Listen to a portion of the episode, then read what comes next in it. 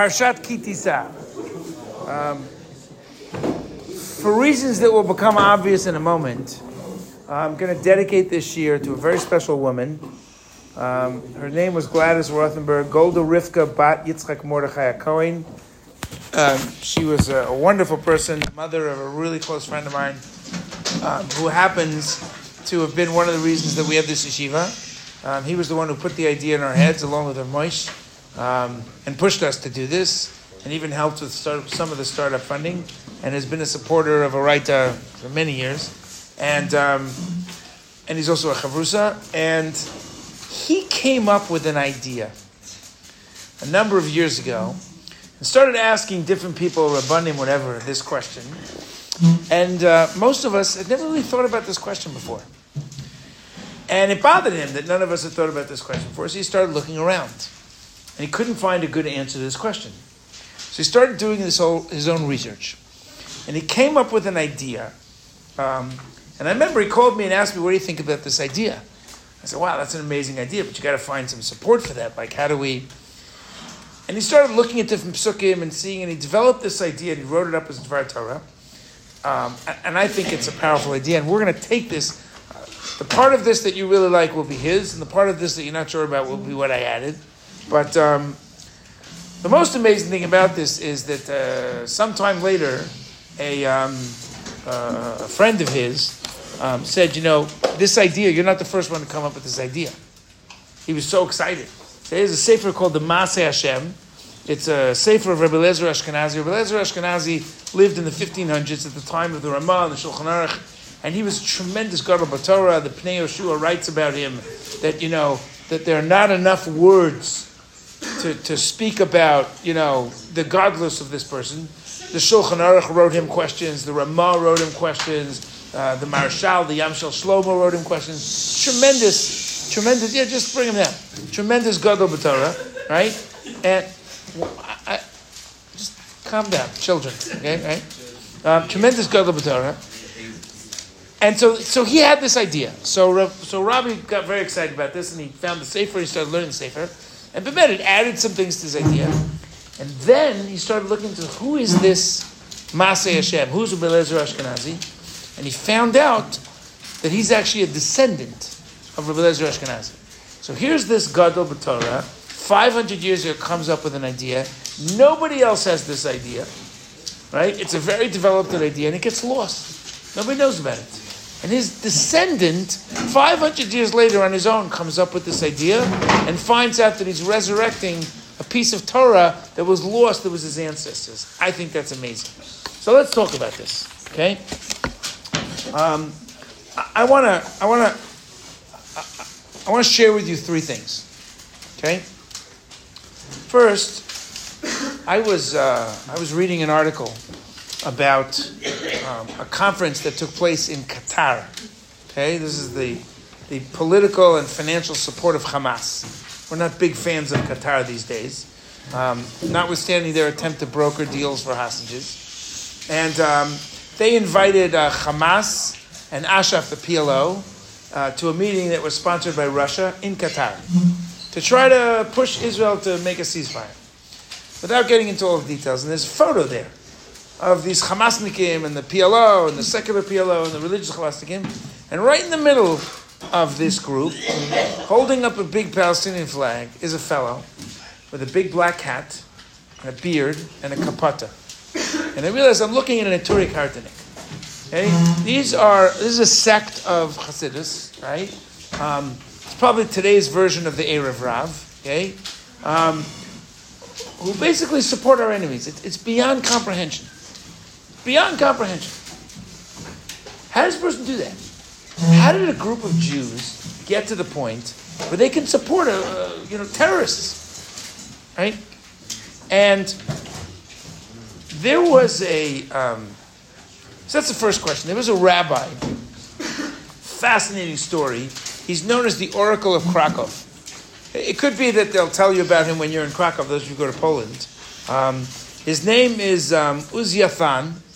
He was a, um, a rabbi, a Zionist, uh, intellectual, um, and he offered up in 1920 a chilling drasha. Okay, he was born in 1870 to a poor Orthodox family.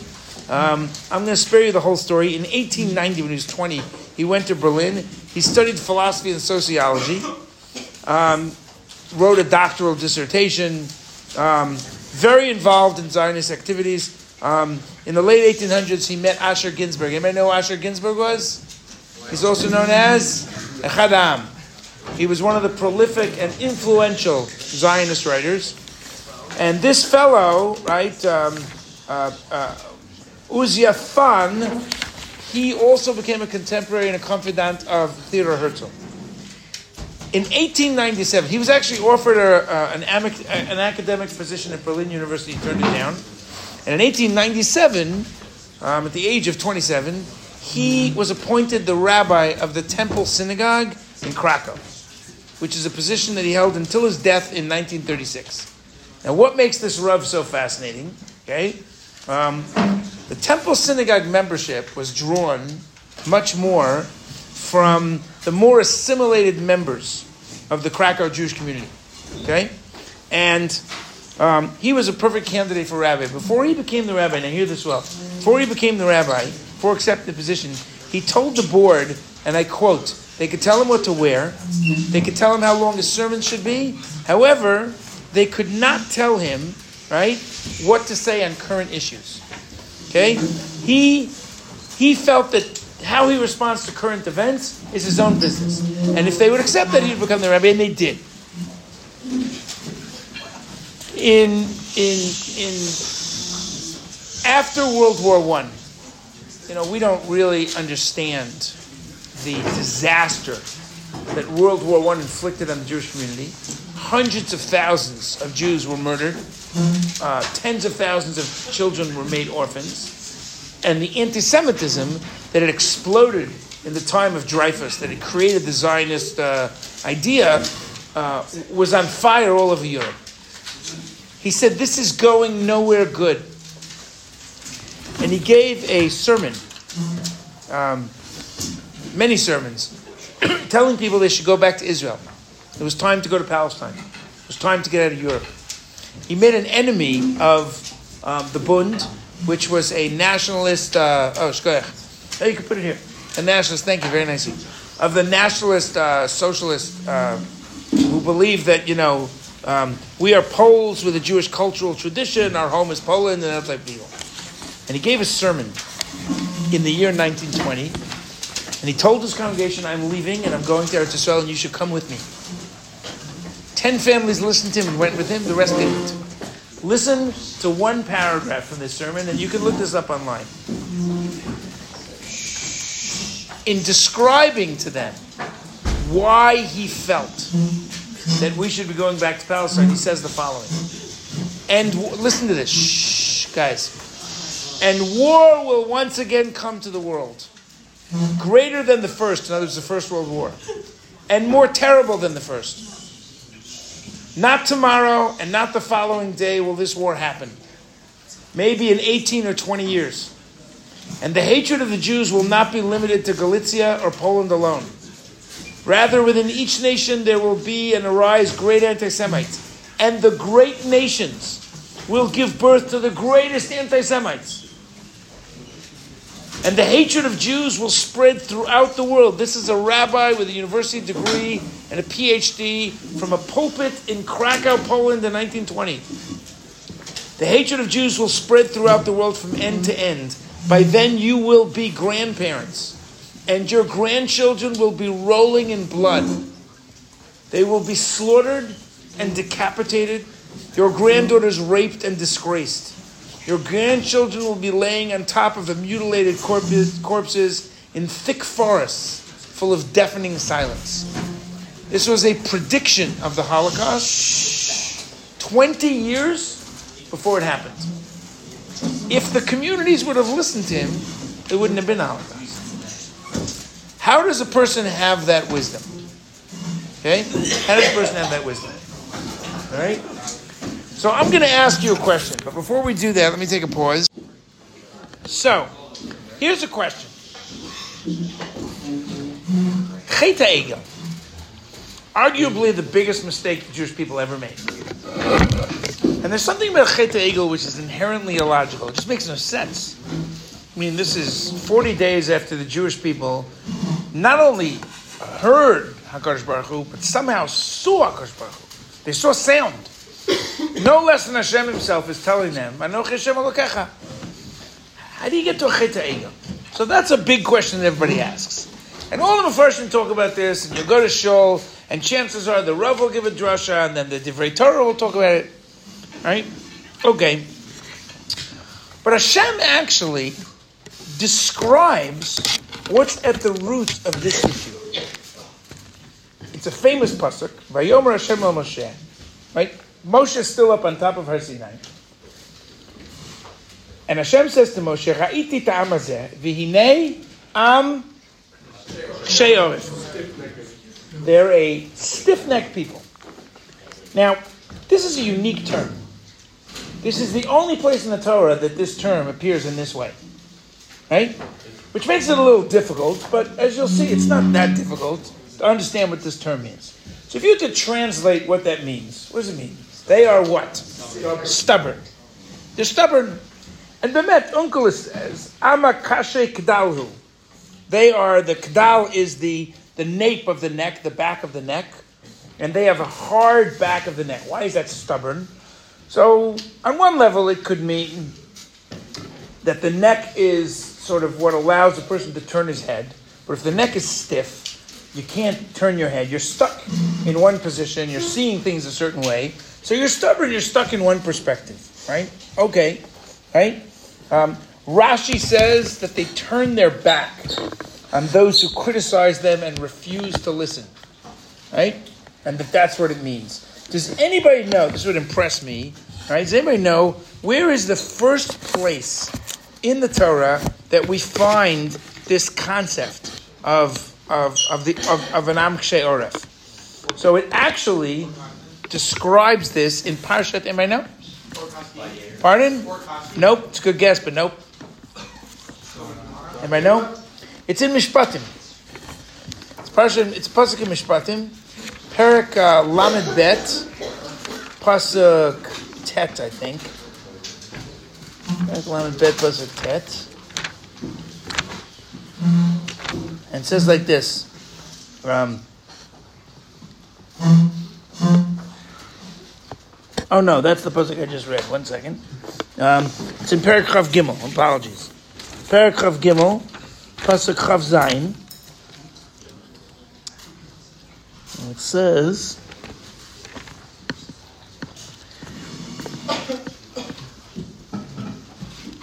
Et emati eshlach lefanecha. Right, he's talking about the fact that they're going to conquer Eretz Israel. I will send my, my, my fear, my trembling before you. V'hamoti et kol ha'am asher tavo b'hem. And I will kill the entire nation that you come against them, these Canaanites, with their idolatrous, pagan, licentious, cruel, murderous practices, right? You can't build an ethical society if you're living in the midst of people who don't keep Sheva Mitzvahs B'nai Noach, right? The seven Noachide laws. V'natati et kol oivecha elecha oref. And I will give all of your enemies before you a neck. What does that mean? I'll give you a neck, the nape of the neck. It means they'll turn tail and run. Right? So the oref is the back of the neck. And it, it can also represent that you're running away from something. Okay, so you're stubborn and you refuse to listen. All right? Um, but the obvious question is if they're stubborn, why now? And this is a question I never thought of until this friend of mine, Robbie, um, sort of came up with this idea. It's a great question. What does that mean that the root of Cheta Egel is that they are stubborn? Why are they stubborn now? What are they being stubborn about? So, what would the most obvious answer to that question be? They're being stubborn about what? They did Cheta Egel. What are they being stubborn about? They don't believe in Hashem. So the issue is emunah. They don't have emunah, right? Okay. But that's very problematic. Somebody tell me what the problem is with saying that all of a sudden now, for the first time, Hashem says they're a stubborn nation. He doesn't mentioned it before because they don't believe. What's the problem with that? Yeah? They just came out of Mitzrayim. They didn't believe in God in Mitzrayim. They didn't believe in God in Mitzrayim, but okay, they didn't experience things yet. We just had revelation. What happens at the end of Kriyas Yamsuf? Yeah. they start complaining about food and water. Well, we'll get to that. No, it says Vayaminu Bashem. Right? Vayaminu Bashem Moshe Avdo. They did believe. The Torah says they believed. So how can you say they're being stubborn about belief? They just, how can you say this nation doesn't believe in God? That makes no sense. Makes absolutely no sense. They're standing at the foot of Har Sinai. If there was ever a generation and a period of time when you absolutely knew that Hashem runs the world, it was where they're at. Ten plagues, Kriyas Yamsuf, Har Sinai, that can't be the it. So somebody mentioned something else. What else could they be stubborn? What does it mean they're stubborn? They can't stop. Um, be acting like. Mm, they can't stop. Worshiping. They can't stop. What do they do all the time in the desert? It drives Moshe nuts. They can't stop complaining. They can't stop complaining, right? That would be the second possibility. Maybe it's because they can't stop complaining. But that also doesn't make sense. And I'll give you a couple of examples, okay? If you look at the end of Kriyas Yamsuf in Parak Yudalid, right? Pasuk Lamed Aleph. Uh, no, Pasuk Yud Aleph, right? What does the Pasuk say? Um, Vayomru el Moshe hamibli ein kvarim b'Mitzrayim you, you, you, you took us out of Egypt. There are not enough graves in Egypt. You took us out to die in the desert. That sounds pretty much like complaining to me. And this is after 10 plagues. And they get them, Akash takes them out of Egypt. And they still are complaining? Why doesn't it say there that they're an Am She'aref? Right? If you look in um, after Kriyas Yamsuf, okay, uh, they get to Mara, Perak Tet Vav, Pasuk Chaf Dalin, right? 1524. And what does it say? Um. They complain, what are we going to drink? And of course, the best example is the end of Bishalach. They get to a place called Rifidim. And what happens to Rifidim? They don't have any water. Right? Lama. Why did you take us out of Egypt to kill us? They can't stop complaining. All through Bashalach. So why are we only saying that they're stubborn about complaining when we get to Chet Egel? Makes no sense. All right? So let me ask you a few questions. And then we'll see if we can put this together. Okay? So, Bnei Israel complained to Moshe and Aaron that Moshe and Aaron took them out to die in the desert. Now, I'm going to read this pasuk. You tell me what's missing, okay? You tell me what's missing. Perak Yudalid pasuk Yud Aleph. Um, Vayomru el Moshe, Hamibli ein kvarim b'Mitzrayim. So they say to Moshe, what, there aren't enough graves in the desert?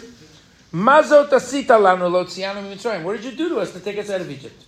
What's missing here? You're not sure? I'll give you another example. Look in um, by the man in Parak Tet Zion, uh, Pasuk Bet. Okay, they're hungry. Okay, they're hungry. Um, Vayilonu kol adat Israel al Moshe v'al b'midbar. So they start complaining to Moshe and Aaron. Vayimru aleim mi yitain mutenu. Would that we could die in in b'yad Hashem be'eretz Mitzrayim. V'achleinu lechem asova. We had plenty of bread there. Ki otzeitem otanu el hamidbar that you took us out to this desert. What's missing? Yeah. Why are they complaining about Moshe and Aaron? Why don't they complain about Hashem? Why don't they say, why did God take us out into the desert? It doesn't make any sense. Right? Parak Yud Zayin. Hayesh Hashem b'kirbeinu mayin. They're, they're constantly complaining, but they're not complaining to God. So that's the second question. The first question is, why is Am here? Why are they now stubborn? What are they being stubborn about? Second question is, how come they're only complaining to Moshe and Aaron, and they're not complaining about God, or to God, who did this? You know, the Holocaust comes, you don't spend a lot of time complaining to Roosevelt. You ask a Baruch how could this happen? Right? Third question, okay? Burning bush. And Hashem tells Moshe, you're going to go to Egypt, okay? And, and you're going to free them. And when you get there, when you get to Egypt, Here's what you're going to tell them. Parag Gimel Pasuk Dead Zion. Um, Kotomaro b'nei Israel. Hashem, Elokei Avotechem, Elokei, the God of Avraham, Yitzchak, and Yaakov, right? Lech ve'asafta et Israel. Go and gather the elders of Israel. Right? There was, there was a leadership to the Jewish people. They're called the Zkenim. The elders. This is the foundation for what will later be a Sanhedrin. Ve'amarta lehem, and tell them, these Zkenim, the leaders, Hashem Elokei Avotechem. Lemor pakod pakaditi etchem. Go tell them, I, God, have remembered you. Now, right? And I will take you up. I remember you, and I will take you up to the land of Israel. Okay? Now, why is this language, pakod pakaditi etchem, so important? Anybody remember? Nope, but close. Yosef. End of Parshat Vayechi. What does Yosef say to them? Right? Yosef says at the end of Vayechi, I apologize. Um, um, Vayomer Yosef Alechav. This is the last verses of Sefer Brishit. I'm going to die. But God will remember you. And He will bring you back up out of this land. When that happens, you take my bones out. So this language of now listen. Yosef is not that long ago. In fact, according to Rashi, it's four generations. It's not that long ago. And Yosef has this line that he says to the brothers, right? There will come a time when Hashem will say, Pakod pakaditi etchem, I remember you, and it's time to go home. So Hashem tells Moshe, go and tell them this Kenim, Pakod pakaditi etchem, I remember you. This Kenim has to know this prophecy. If we know this prophecy, this Kenim then knew the prophecy. They're going to hear the magic code word, right? Time to go home to Eretz Yisrael. Okay, but here's something interesting. When they actually go to Bnei Yisrael, right? Perak Dalid, Pasuk Lamed Aleph, right? Aaron and Moshe, but really Moshe, goes down to Egypt. They meet the Jewish people. I'm going to leave out how exactly they communicate to the Jewish people. It's an interesting question, right? So Aaron does the miracles, the snake and the staff and whatever else is going on. And the people believe, this is before things get difficult. Yisrael.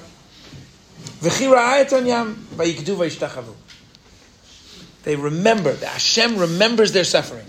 What's missing here? What's the most important part of the message that Moshe is coming to tell them? Pardon? Which words? No, they say, Ki pakad Hashem Yisrael, same language. What's missing here? I'll give you a hint. Borough Park, Crown Heights, Satmar.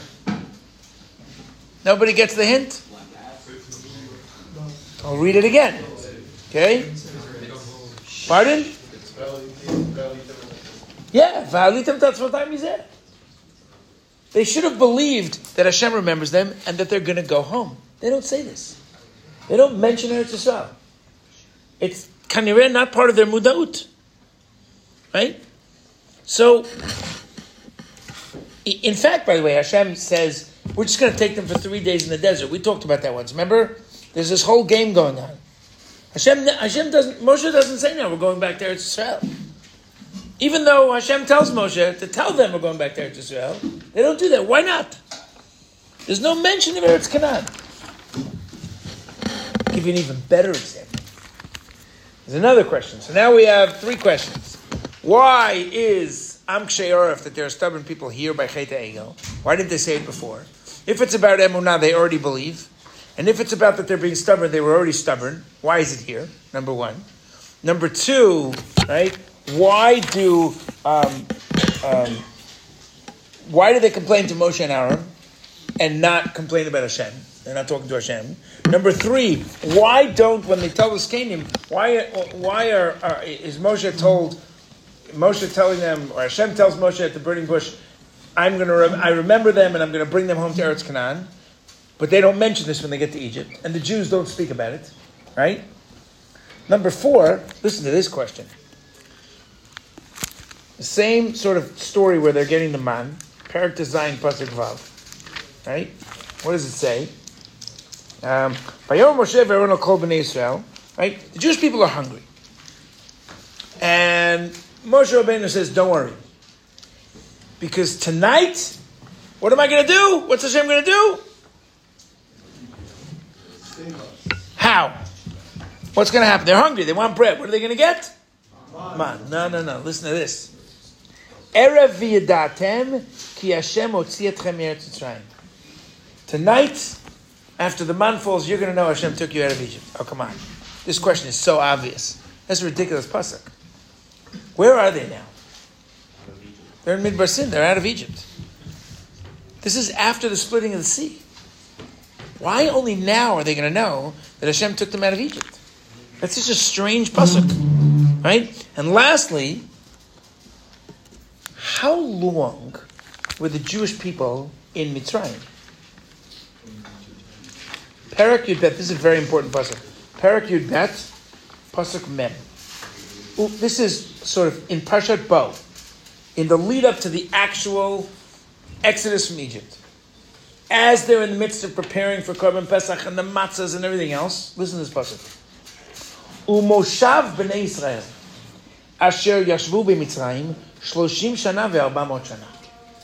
The Jewish people were in Egypt for 30 and for 430 years. Now that's an interesting problem. How long were the Jews actually in Egypt? Am Anybody know? 210 years. And that, by the way, is not some medrash. That's pshat. You look at how long, how how old Yosef was when he stood before Paro. You look how old Levi was when he died. You look, you can figure out, right, how many years they were in Egypt. It says that Yosef was 30 years old when he stood before Paro. He was 17 when he went down to Egypt. You start adding how old was Yosef when he died, how old was Levi when he died. You start to add all these things up, and you figure out that they were in Egypt for 430 years, uh, for 210 years. So why does the Torah tell me they were there for 430 years? What does the number 400 years in Egypt remind you of? Pardon? The Brit Ben Abtarim. In the Brit Ben Abtarim, in the covenant, in Breshit, in Perak uh, Tet Vav, right? So Hashem tells Avram Avinu, Vayom Avram Yadoi Teda, you should know, Ki geri yezaracha be'eretz lo lahem. Your children, your offspring, will be strangers in a land that isn't theirs. The inuotam, and they will be caused to suffer. Arbamot shana, 400 years. So there's two questions here. One is, anybody notice the mathematical problem here? Pardon? Yeah, where are those extra 30 years? How come 400 years in Brit Ben Abtarim and 430 years mentioned in Egypt? And how come we know? Now Rashi makes this clear. Rashi says, right, Bein Hakol, right, Mishan Olad Yitzchak Ad Achshav Ayu Arbamot Shana. There were 400 years from the time Yitzchak was born until now when they're about to get out of Egypt. Right? And he says, "Iev Shalomar be'eretz Mitzrayim." You can't say that they were in Mitzrayim for 400 years. Sharei Kahat min Abayim im Yaakov haya. Right? Kahat, right? Gershom, Kahat, and Merari, the sons of Levi, was one of the uh, boys who went down to Egypt with Yaakov. If you add up his entire lifetime, the kol shnot Amram, his son, and you add up the entire life, because the Torah tells us how long these people lived. Right? Ushmonim shel Moshe, the 80 years that Moshe, Moshe was 80 years old when he came down to Egypt. Right? Lo, lo timtza'im kol. You won't get the 400 years. So it can't be that there are 430 years in Egypt. So it must be that it comes from an earlier time. So Rashi says 400 years, and this is Chazal, it's a Medrash, 400 years is from the time that Yitzchak was born. What's 430 years?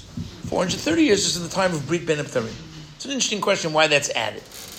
Why is this important? Why is the Torah telling me this?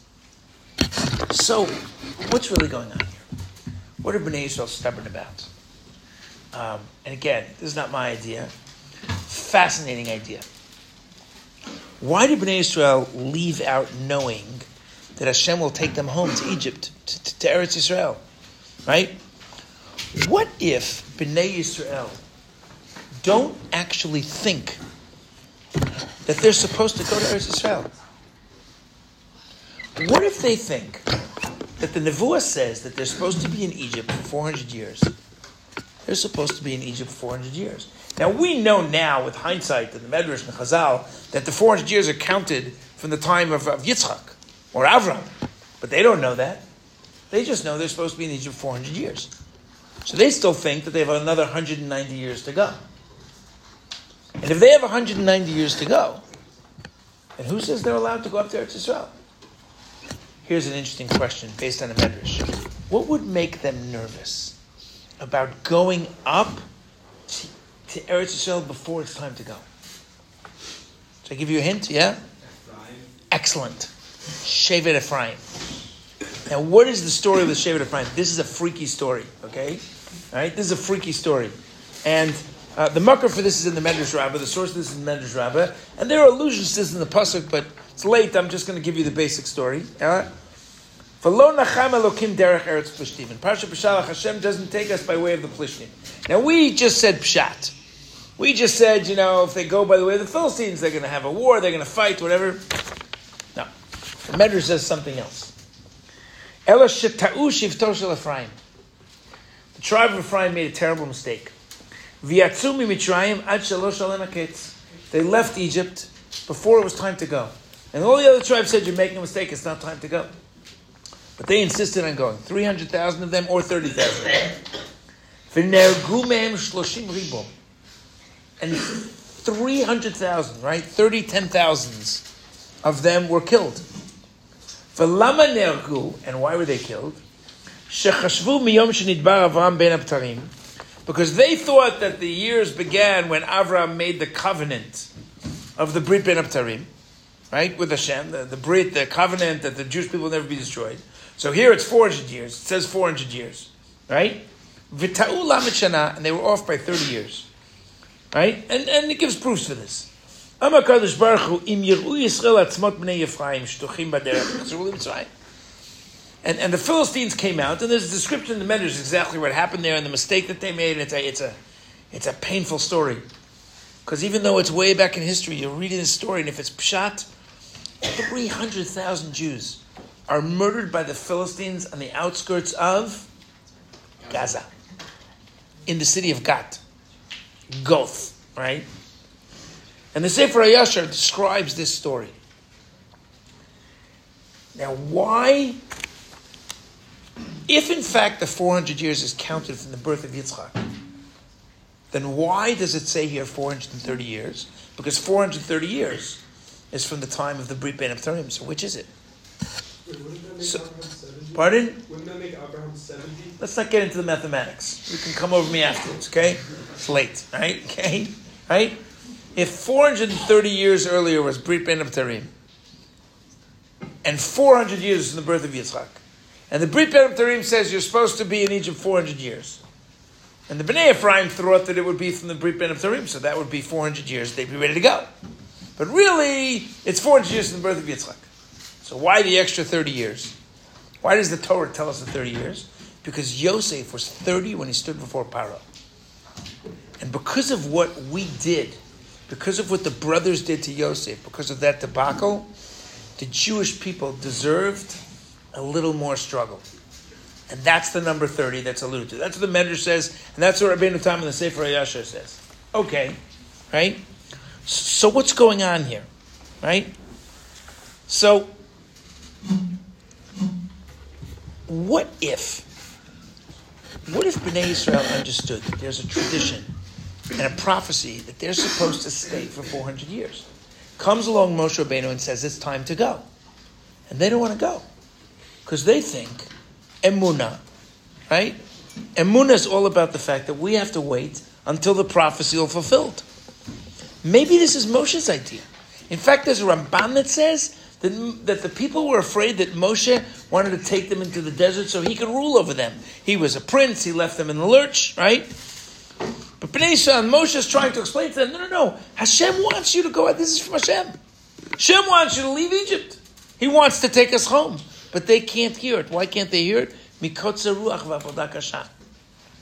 Hashem almost plans it that they're not ready to hear it. Right? When Moshe and Aaron go to Paro, there's Canaan, and you can look this up, they disappear. They don't go with him. Maybe that's because the mission to go to Eretz Israel, that's Moshe and Aaron. The Zkenim have not bought into that, right? They disappear. Maybe they don't believe that this uh, mission is what. Maybe they think we should be going back to the beis medrash. You know, I met a. Um, I was uh, giving a shiur once in one of these Pesach programs, and I happened to quote the Minchas Elazar. Minchas Elazar was the Rebbe of Munkach, tremendous uh, Svarim in Torah, whatever. Uh, he was vehemently anti-Zionist, uh, but you know, Torah is Torah, and um, and I was giving a shiur. And a fellow came over to me and he said, I loved your shiur until you quoted the Minchas Elazar. He says, You shouldn't be quoting the Minchas Elazar. I said, Why not? He says, I was from Munkach. and I was a from. And my family is from. And I got an offer to have a job. I was 20 years old and there was a job waiting for me in America. But you know, we were Munkach. So we went to the Rebbe to ask his Rishus. And the Rebbe said, You shouldn't go to America. It's a treife Medina It won't be good for you. You should stay in Munkach because this is the center of Torah. So my whole family stayed in Munkach. I could have gotten everybody out. And by the time everybody realized what a mistake this was, it was too late. So the Munkach Rebbe, he killed my family. Now I'm not debating whether that is emes or how you look at that. That's a complicated question. Right? We're not ready to go. Theodore Herzl comes and says, I'm a Navi, it's time to go home. They don't want to listen. Jabotinsky comes. Jabotinsky was known in the secular world as the Navi. Why? Because in the 1930s he went all over Poland, desperately trying to get Jews to listen. He said, There's a storm coming, and you don't understand. This storm is going to be a storm the likes of which we have never seen. It's straight out of the Ramban Bechukosai. The, the, the, um, the Chachma, in his introduction to the Klalos of Bechukosai, says that and the Meshech Chachma lived in the 1920s, at the same time of the Or Sameach, in in in uh, in um, Simcha of in Dvinsk. And he said, "There's a storm coming to the Jewish people. It is a storm the likes of which you have never seen. And when it's over, the Jewish exile will be destroyed. There will only be one place to go." They couldn't listen. They couldn't listen. And the people said, if Hashem wanted to take us out, he'd take us out himself. We're waiting for a Baruch to take us home. This isn't the time yet. Lo aleinu ki al Hashem, says Moshe Rabbeinu. And that's why Moshe says, now you'll know that Hashem is taking us home because they don't believe Akash Baruch Hu wants this. Do we choose to see Yad Hashem? Do we get that the scenario has changed. Why is this here? Because now, up until now, it wasn't clear. and, and Hashem does this for a reason. Because there's no value if Hashem forces us, overwhelms us, so that we leave Egypt. The question is, can we choose to leave Egypt? Can we leave it behind? Er they, they, they look back with hindsight and it just always looks better back there. We should stay. You have to choose to leave. Why were they so stubborn, even in Har Sinai? Because the promise was after 400 years, right? So why does the Torah tell us this, right? Clearly, Bnei Israel think that they're not ready for Geulah. right? Avram is told that Eretz Israel belongs to us. Yitzchak is told, Gur ba'aretz shchon ba'aretz You're going to live in the land of Israel. Yaakov is, is, is at the end of his life, Vishavti, in Beit El, he says, Vishavti b'shalom el Beit Avi. He wants to go home to Eretz Israel. Right? And Hashem says to him, he promises him, etnena u'lezarecha, I will give this land to you. Yaakov wants to be buried in Eretz Canaan. Yosef wants to be buried in Eretz Canaan. But Bnei Israel felt that Moshe Rabbeinu was, was contradicting the Nevuah. And you know what the most amazing thing is? This is unbelievable. They bury Yaakov in Eretz Canaan, right? In Breshit, in Perek Nun. They all come up. They come back to Eretz Yisrael. Yosef and his brothers, everybody, right? And they get up there to Israel. Sorry.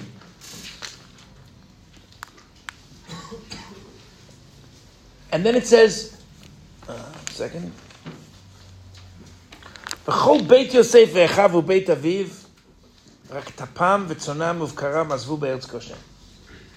So the entire house of Yosef, his brothers, everybody, they all go up to Eretz Canaan to bury Yaakov, but they leave behind their children, their flocks, they leave behind in Eretz Goshen, which means they don't plan on going home. And they, they mourn their father, and then Vaisuito banav arza Canaan, Vaikburoto, they bury him in Eretz Canaan, and then Vayashav Yosef Mitzrayim Ahu, V'yachav, V'chol they go back to Egypt. The jaws of Egypt are closing on them, and they don't even see it. They go back. It doesn't occur to them, you know? So, what's our mission as a Jewish people? Our mission is to create a model society. To create a society that, the world can learn from us how a society is supposed to behave, how an army is supposed to be, how a political entity is supposed to be. And we're not there yet. But we're closer than we've ever been because we're here. We can build a model society here. But we can't do it on our own. If half of Klal is spread out over the world, it's not what it should be. And it's interesting. I wonder, and I don't have an answer to this, and I was not able to find anybody who talks about this. Did the Avos think that Gerim Be'eretz Lo Lahem was Egypt? Or did they think we're supposed to be strangers in this land until it's time, until we're ready, until Hashem is ready to give the land to us? Who says they ever were meant to leave Eretz Yisrael? They were supposed to be home. Yitzchak is told never to leave Eretz Yisrael. And then what happens? The debacle of Yosef. If you're trying to create a model society, you could sell your brother as a slave. Something needs to change. So they all go down to Egypt, where they learn what it is to be a stranger, where they learn what it is to be empathetic, where they learn what's missing in society, so that they can come back and rebuild it. Bnei Yisrael felt Moshe Rabbeinu was missing the plot. Really, Bnei Yisrael was missing the plot. And that's the ultimate question here. Are we stuck in the way we see the world? Are we an Am Oref? Are we a people who's so stuck in the way we see the world that we can't look at it from a different perspective? There were three and a half million Jews in Poland. There was a country that was waiting for them. And they just couldn't change the way they looked at it. And we look back at that and we just can't understand it. Except that now it's happening all over again. Let me tell you something. Maybe you saw this in the news. There was a, um, speaker who came to speak yesterday in Berkeley, the university, right? In Hillel in Berkeley. And um, it, it, was a fellow, I forget his name. He was a past soldier in the IDF. He's a, a lecturer, a speaker. They had an event, and a few hundred Jewish students came. Big deal and uh, a very large rally of pro-Palestinians, all screaming from the river to the sea, etc.